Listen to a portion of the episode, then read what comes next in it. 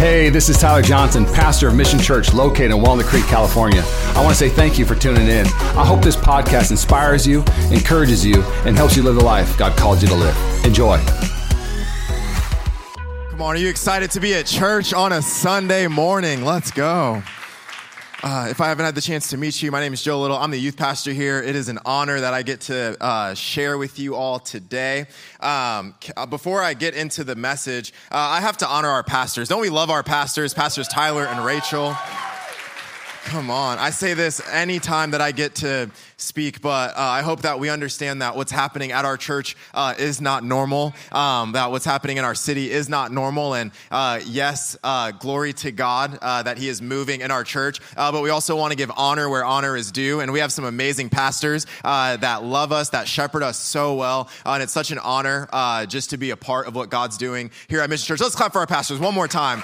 Pastors Tyler and Rachel. Uh, and I always love anytime I get to share to just give kind of a youth update. Uh, I got two numbers for us, two numbers today, uh, and then we'll get into the message. Uh, but the first one is we are now uh, currently on eight campuses uh, consistently.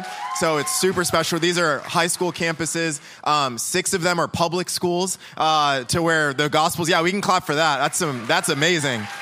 That is nothing short of a miracle. Um, that on six public school campuses, the gospel is being preached. Students are getting saved by the dozens. Um, and it's so, so, so amazing that we get to do that. Uh, and then another thing that's been really cool is that since uh, August, we've had over 80 students give their heart to Jesus, which is amazing, amazing, amazing.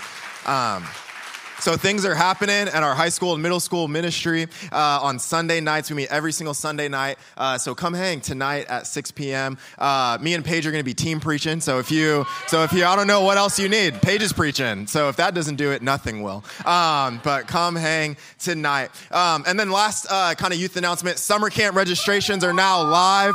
Let's go! Uh, cannot wait for summer camp. We're going to Occidental uh, June 18th through 21st, and it's going to be amazing. It's going to be so much fun. Um, and we can't wait for summer camp. It's going to be special. If you're in middle school or high school, you gotta, gotta go. Uh, it's going to be amazing. And if you're not in middle school or high school, uh, have a great summer. And we can't wait to see you when we get back. Be praying for us. Be praying for us at summer camp. Uh, the title of my message today, we're going to be talking about um, comparison today. Uh, but the title of my message is this My Grace, My Race. So uh, if you're taking notes, go ahead and write that down. My grace, my race. Uh, who in here are runners? Runners, raise your hand. Raise your hand if you're a runner. Okay, we got a couple. Last service we had zero. We had not one runner, not a single one. Um, Today we got a few. If you're not a runner, raise your hand. Raise your hand. Not a runner. Yeah, yeah, yeah, yeah. Yeah, let's go. You're my people. You're my people. Uh, I ran uh, track in high school for one year, my freshman year, uh, and I ran cross country in high school for one practice. I made it through one practice. Like, it was crazy. I got there and I was excited, like, let's go get in shape for basketball season. And I showed up. You, they run, run at cross country. Like, they don't run, they run, run. They run for real, like miles on miles. It was crazy. It was crazy. I quit. I quit happily. I wasn't ashamed. I was, it wasn't, hey, coach, I'm sorry. No, I'm not coming back. I just didn't show up. Just didn't show up. Where's Joe? See him in class. He'll be there. Uh, but what's interesting about running in my very small, small competitive running career, uh, I learned that what's very, very important is focus. Focus is very, very important when you're running, when you're competing in anything uh, athletically related. How do I know? Because over the last couple years, uh, a couple videos have went viral on people who were not focused on the race that they were running. Uh, you can go ahead and play the first video. Here's the first one. Take today. my word for it. There's a moral to this story. Yeah, it looked like a coronation for Tanche Pepio. He's getting the crowd. He wants the crowd to cheer his performance, and at the end, he gets pipped. He gets pipped by Marin Simon of Washington. And you just can't do this kind of stuff, Lewis. You can, and you know you see his face, and you know no one has to say anything. They don't have the to guy's like, "I'll help you You'll up because I beat mistake you." Again. This one's my favorite one. This next one. This one's so good.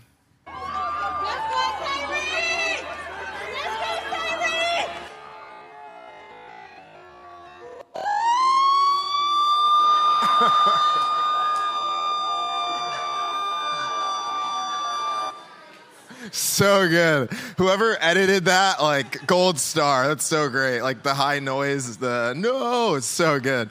Uh, but what's so funny, right, is that when you're running your race, it's so important that you're focused on your race. Life gets very, very difficult when you're focused on everyone else's race. Come on, one guy was focused on the crowd. One guy's, how many times are we focused on the opinions of others? One guy's like saying like peace sign to the people running with him. Uh, but what happens is they end up losing the race because one of the most important things in life is that we are focused on the race that God has called us to run, that we are focused on the life that God has called us to build. And what's interesting is that because of social media, because of culture, because of the world that we live in, we have been told that it is perfectly fine to focus on everyone else's race but our own.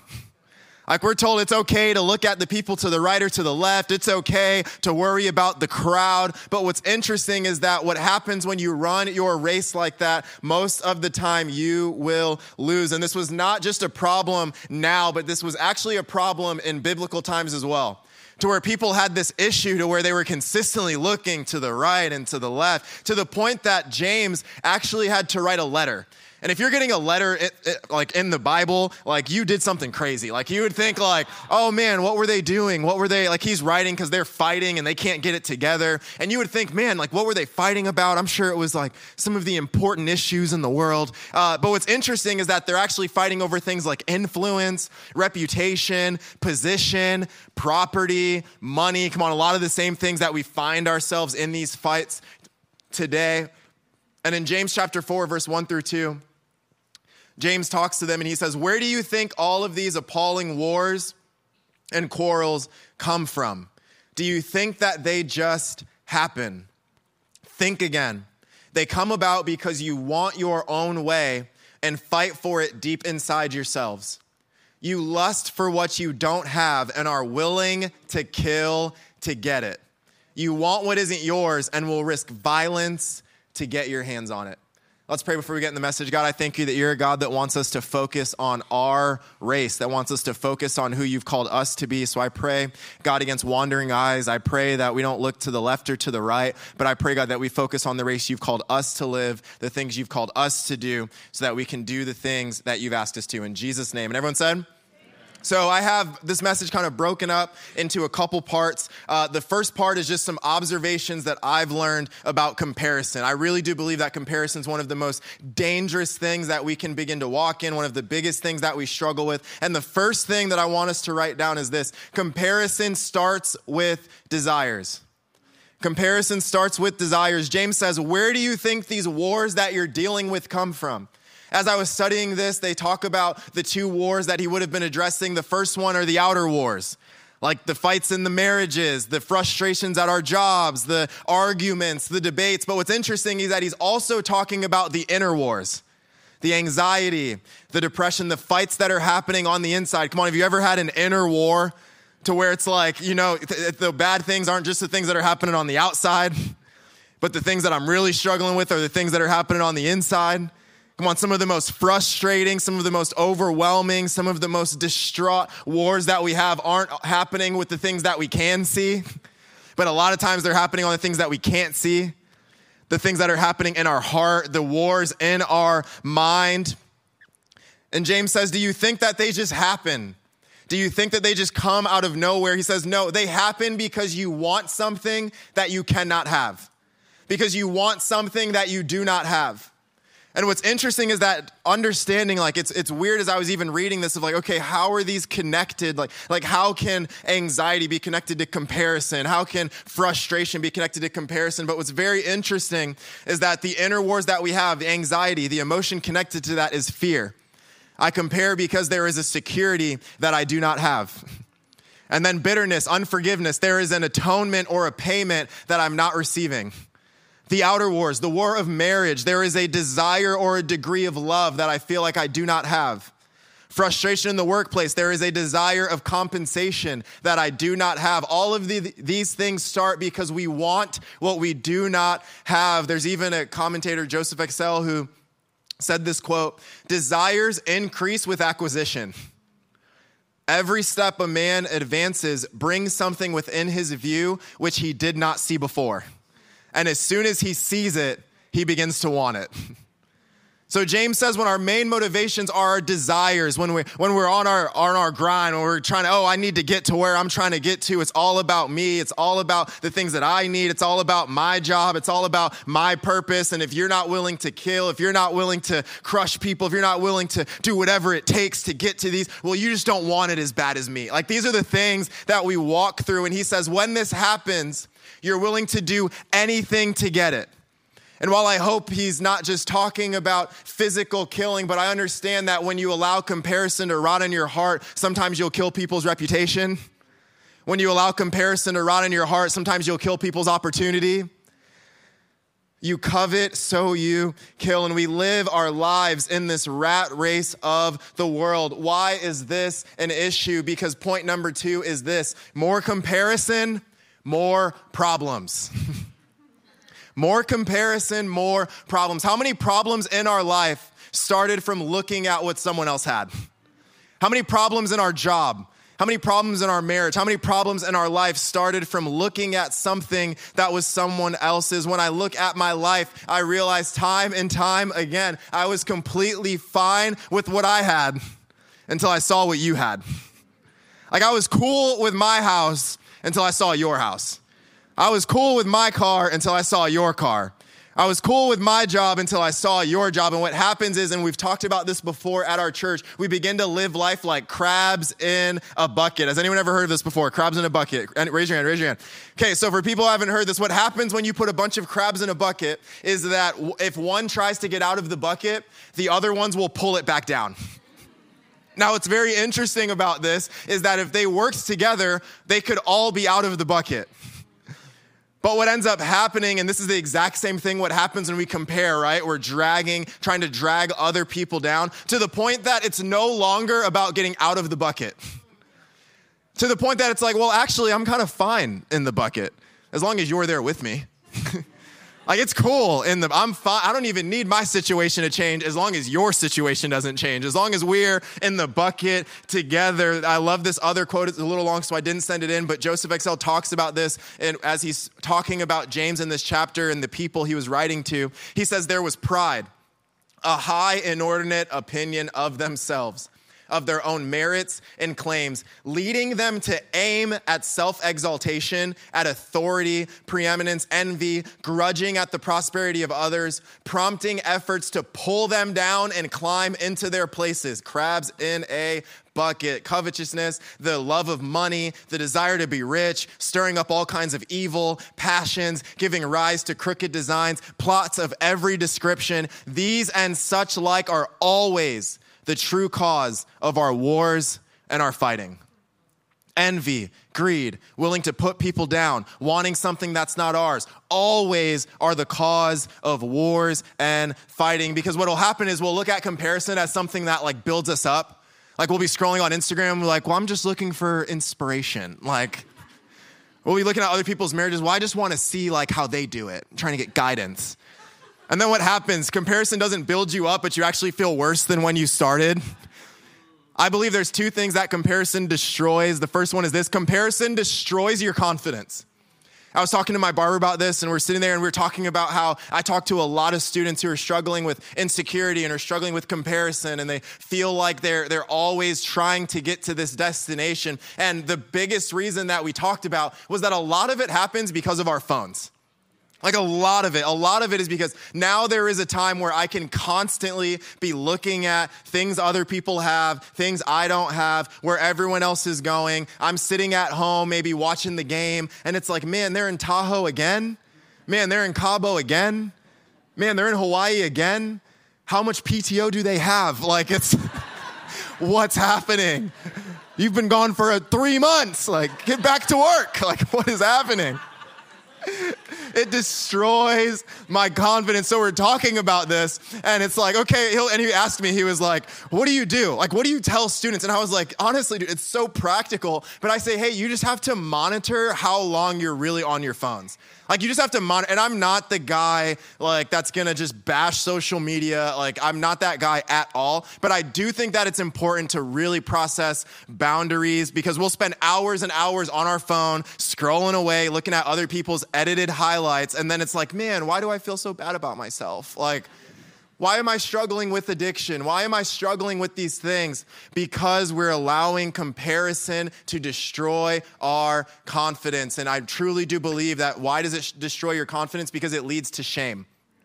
How would I define shame? Shame is feelings of despair because I'm not at a destination that I should that I feel like I should be in. So why do I feel shame when I sin against God? Because I understand that I'm under a call to righteousness. Why do I feel shame at my job? Because I feel like I should be further along in my career. Why do I maybe feel shame in my singleness? Because I feel like I should be married already. Compared to who? Compared to who? Can we do this? Can we stop allowing the world to give us timetables? Can we stop allowing culture to give us timetables? I don't want to live a life that's focused on the world's timetables, but I would love to live a life that's focused on God's perfect timing. I would love to live a life that's focused on what God has for me, where He has called me. Because what I've understood time and time again is that God doesn't necessarily have a timetable, but He does have a fast forward button. God doesn't always have a time of where, oh, okay, if you're not here by then, then well, you're missing it. But no, but He does have a gracious fast forward button. And I love, love, love this because what it shows me is that we're not behind. What it shows me is that we're not late. I love what the Bible says in Acts 2:17. In the last days, God says, I will pour out my spirit upon all people. Everybody say, all people.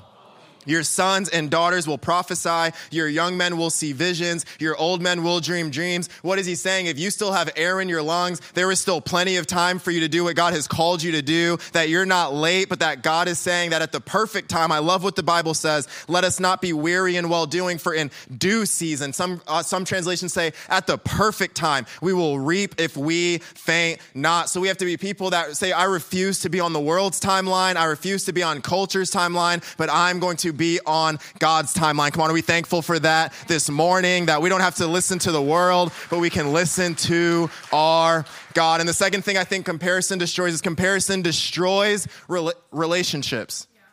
Destroys it. It will cause you to lose friends and it'll cause you to feel bad about yourself. Because we all know one up friend. Like we all we all have one up friend, and I'm gonna be honest, if you're like, I don't have one up friend, you might be one up friend. You might be, that was for some, I don't know. I didn't say that the first two services. I don't know who that was for. The Spirit's moving. Lord, send revival. Careful what you ask for. you might be one up friend. We all know one up friend. They ask you questions just so they can answer. What'd you do this weekend? Oh, well, I was kind of hanging out. Well, I was doing this. Like, okay, I guess. Like, there's nothing worse than having one up friend. Why? Because it destroys relationships. Nothing destroys relationships more than feeling like you can't celebrate wins with people.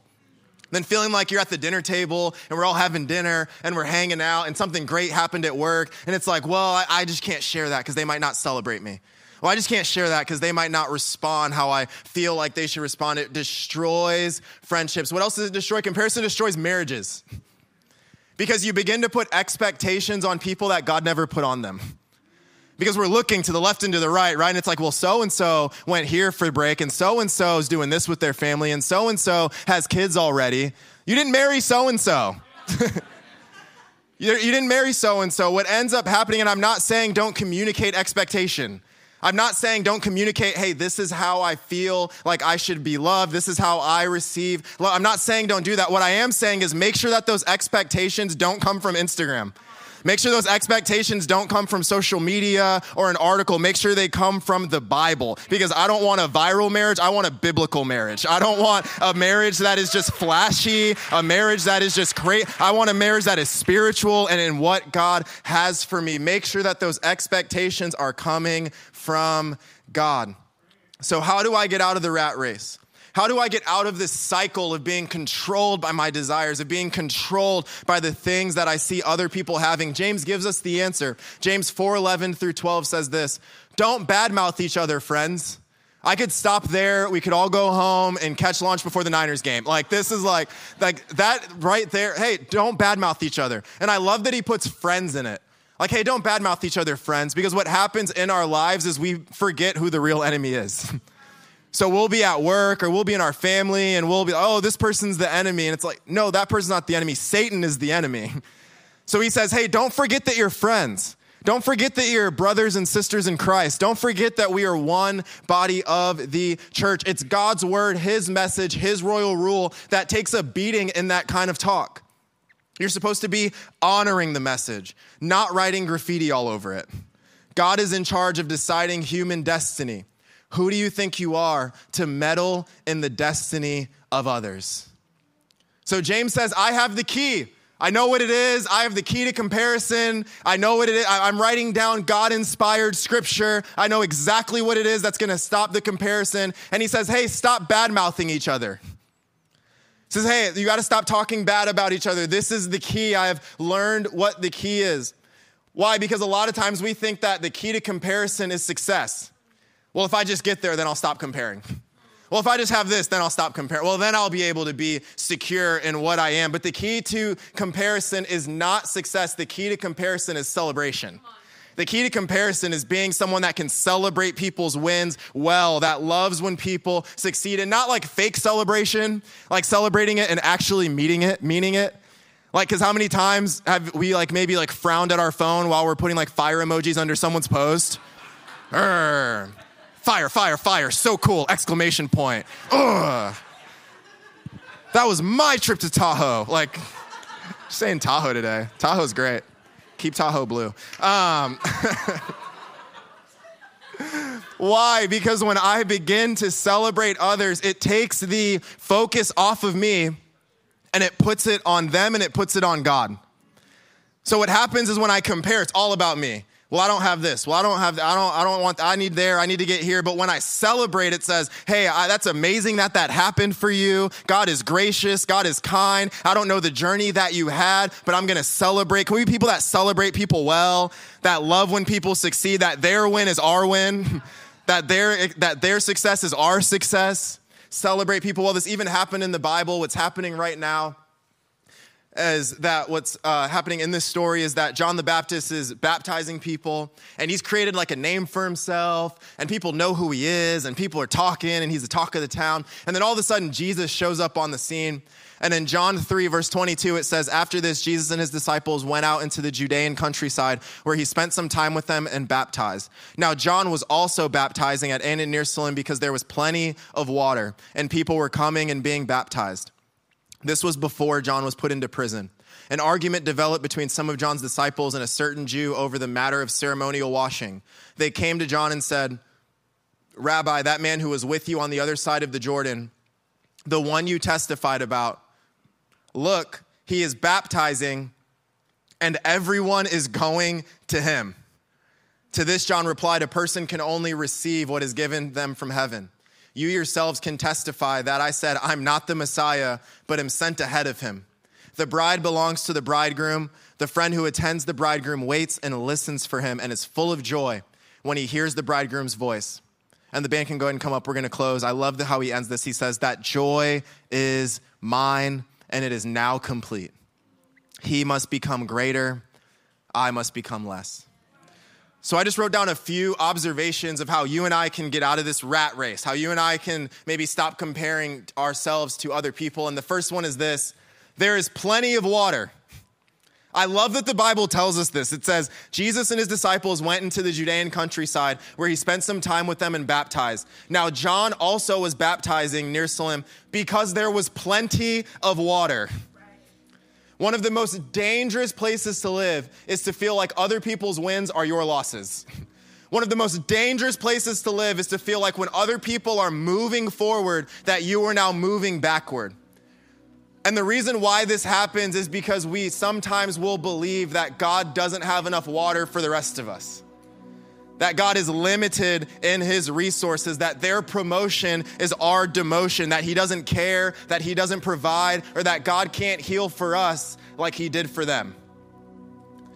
But I love that this verse says there is plenty of water. Why? Because God is not limited in his resources.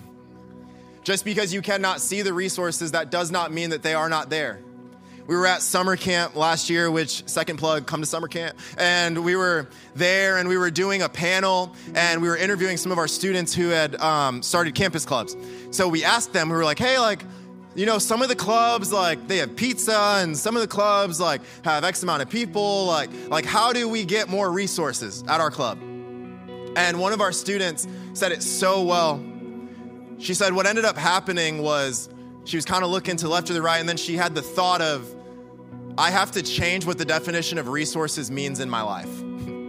So I have to change it because what happens in our life is that we truly do believe like that we have defined what the resources are, which is why we sometimes think that they're limited. Because if they have it, I can't. Because if they got it, I can't get it. But what if today God wants to change the definition of resources? What if today God wants to change the definition of opportunity in your life? In their mind, more baptism for Jesus meant less baptisms for them.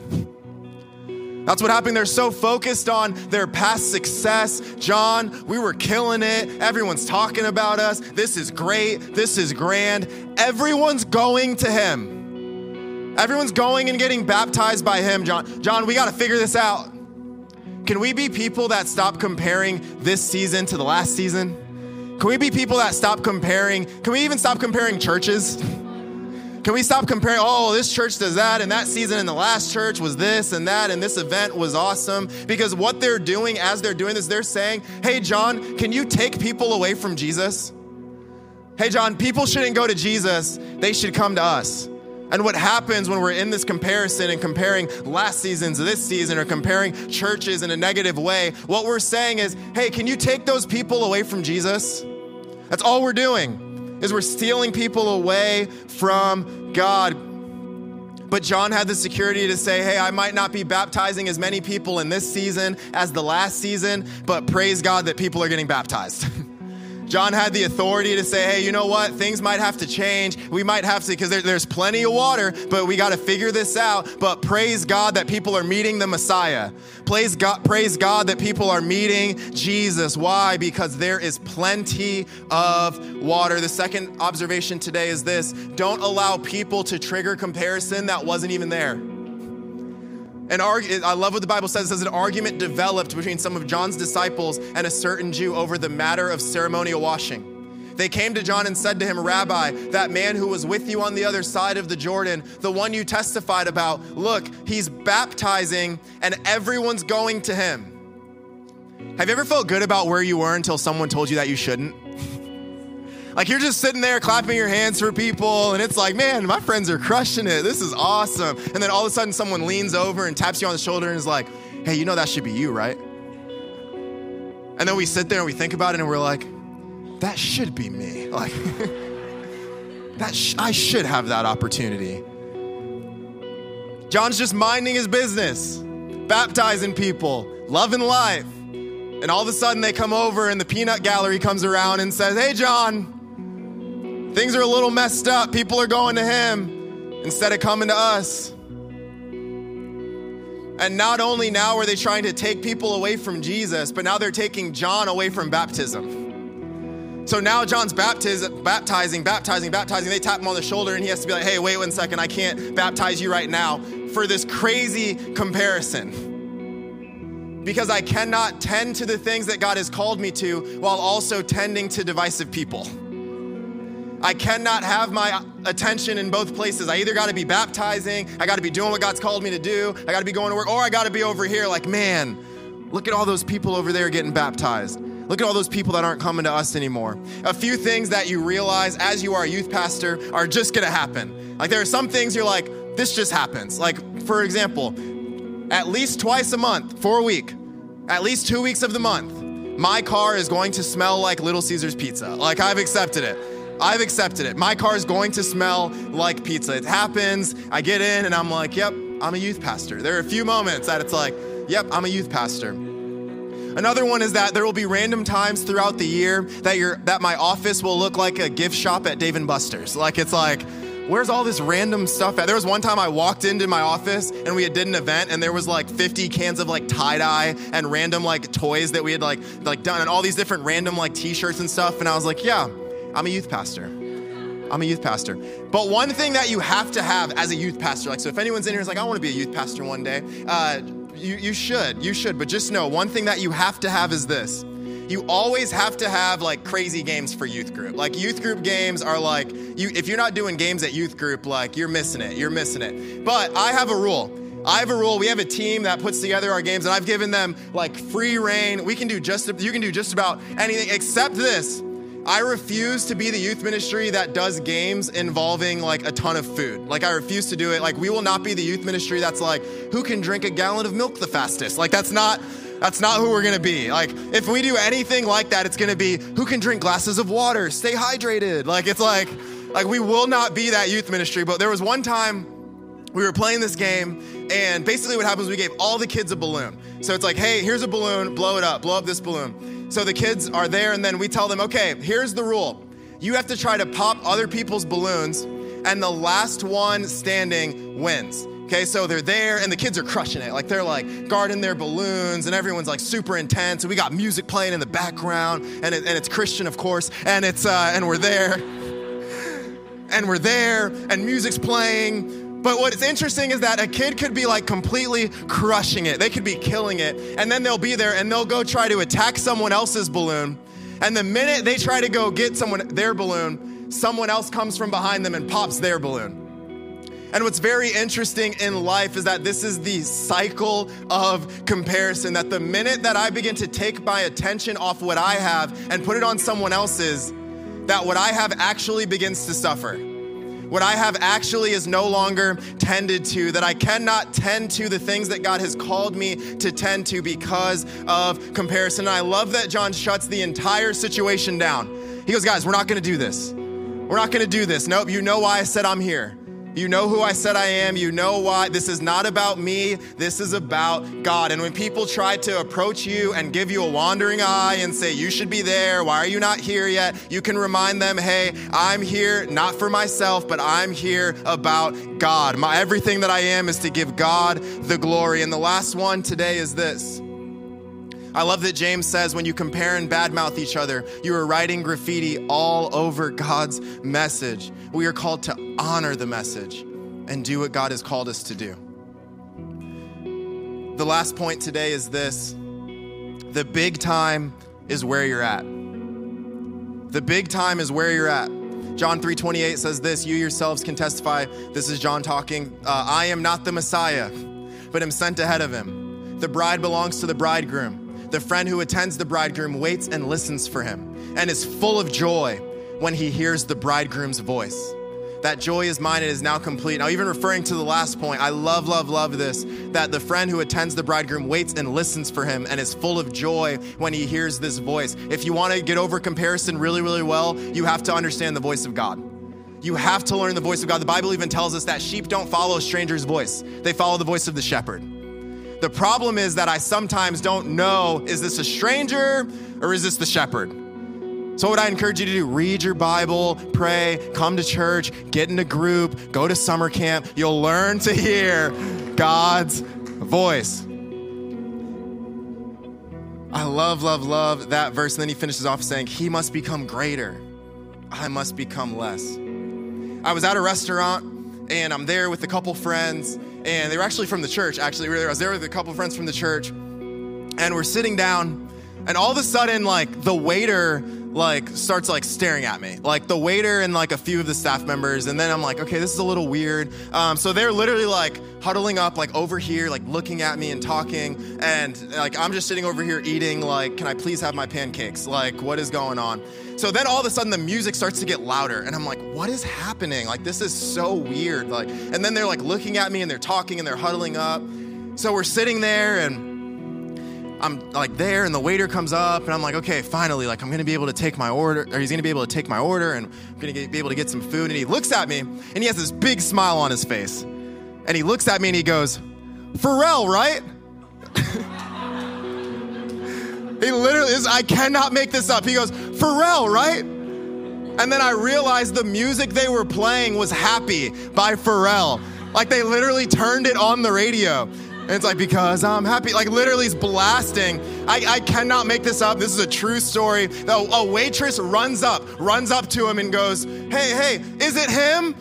Like, This is no this is no lie. I cannot make this up. He did not believe I was not Pharrell. I didn't I didn't even share this the first two. I completely forgot about this. He didn't believe it wasn't me and he asked me for a picture. We legitimately took a picture together. Like seriously, like I'm being dead this I cannot make this up. I'm sitting there like Uh, he probably posted it. Met Pharrell at work today. I'll be like, "No you didn't. You didn't." Who's this random guy? This random tall guy? I completely forgot that I did that. That's so funny. Oh man. And he didn't comp our meal, if you're wondering. he didn't. As bad as I would have loved to be Pharrell, like he's, he's pretty cool, I'm not Pharrell.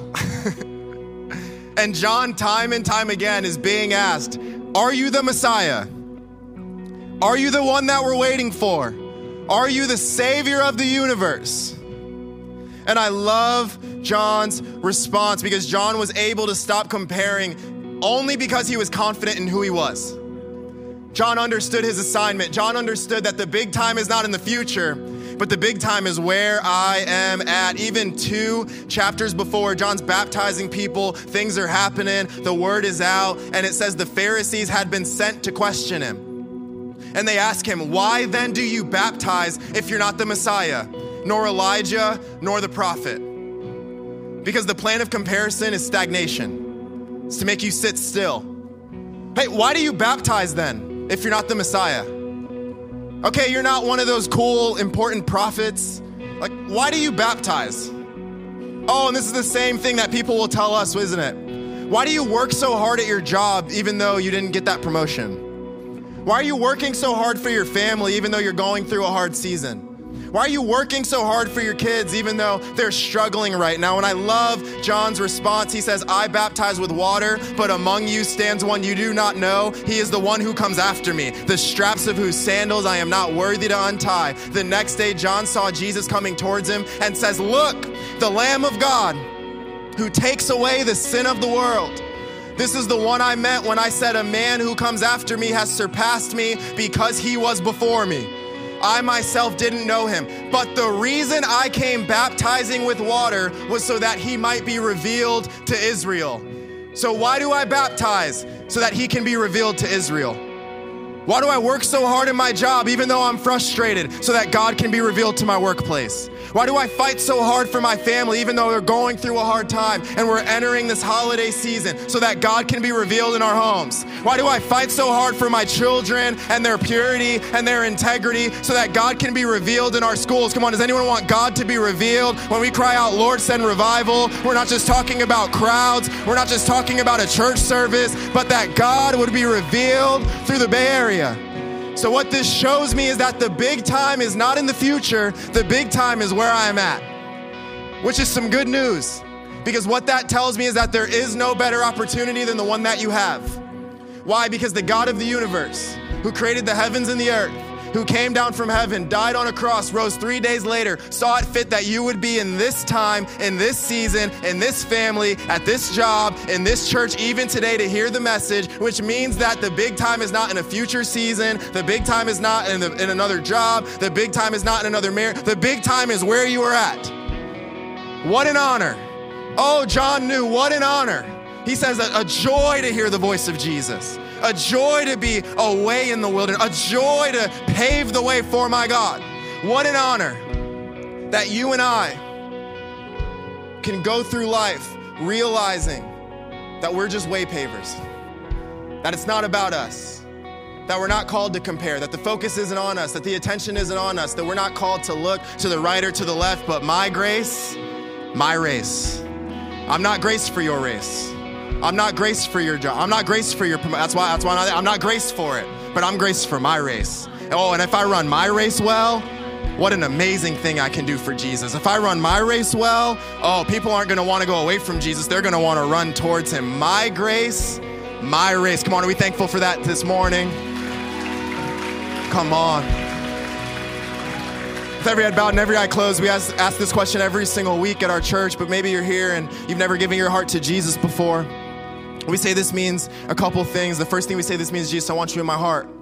That there are things that are in my heart that I need you to take out, and there are things that aren't in my heart that I need you to put in. And the second thing we say, this means Jesus, I want you in my life, that there's habits I have, that there's things that I do, and I don't want to continue to accept my own Savior, but I want to accept you as a Savior. And if that's you with every head bowed and every eye closed, if you haven't made that decision before, um, I'm just going to ask you on the count of three to just raise your hand. We're not going to ask you to share anything. We're not going to ask you to tell your story. But the Bible does say that there has to be a decision that is made. And I just want to know who I'm praying for. So if that's you on the count of three, if you would just raise your hand one, two, three. I see you. It's awesome. I see you. That's awesome. Anyone else? I see you. Best decision of your life. I see you. You can look up at me. And this next question is if you want to get out of the rat race.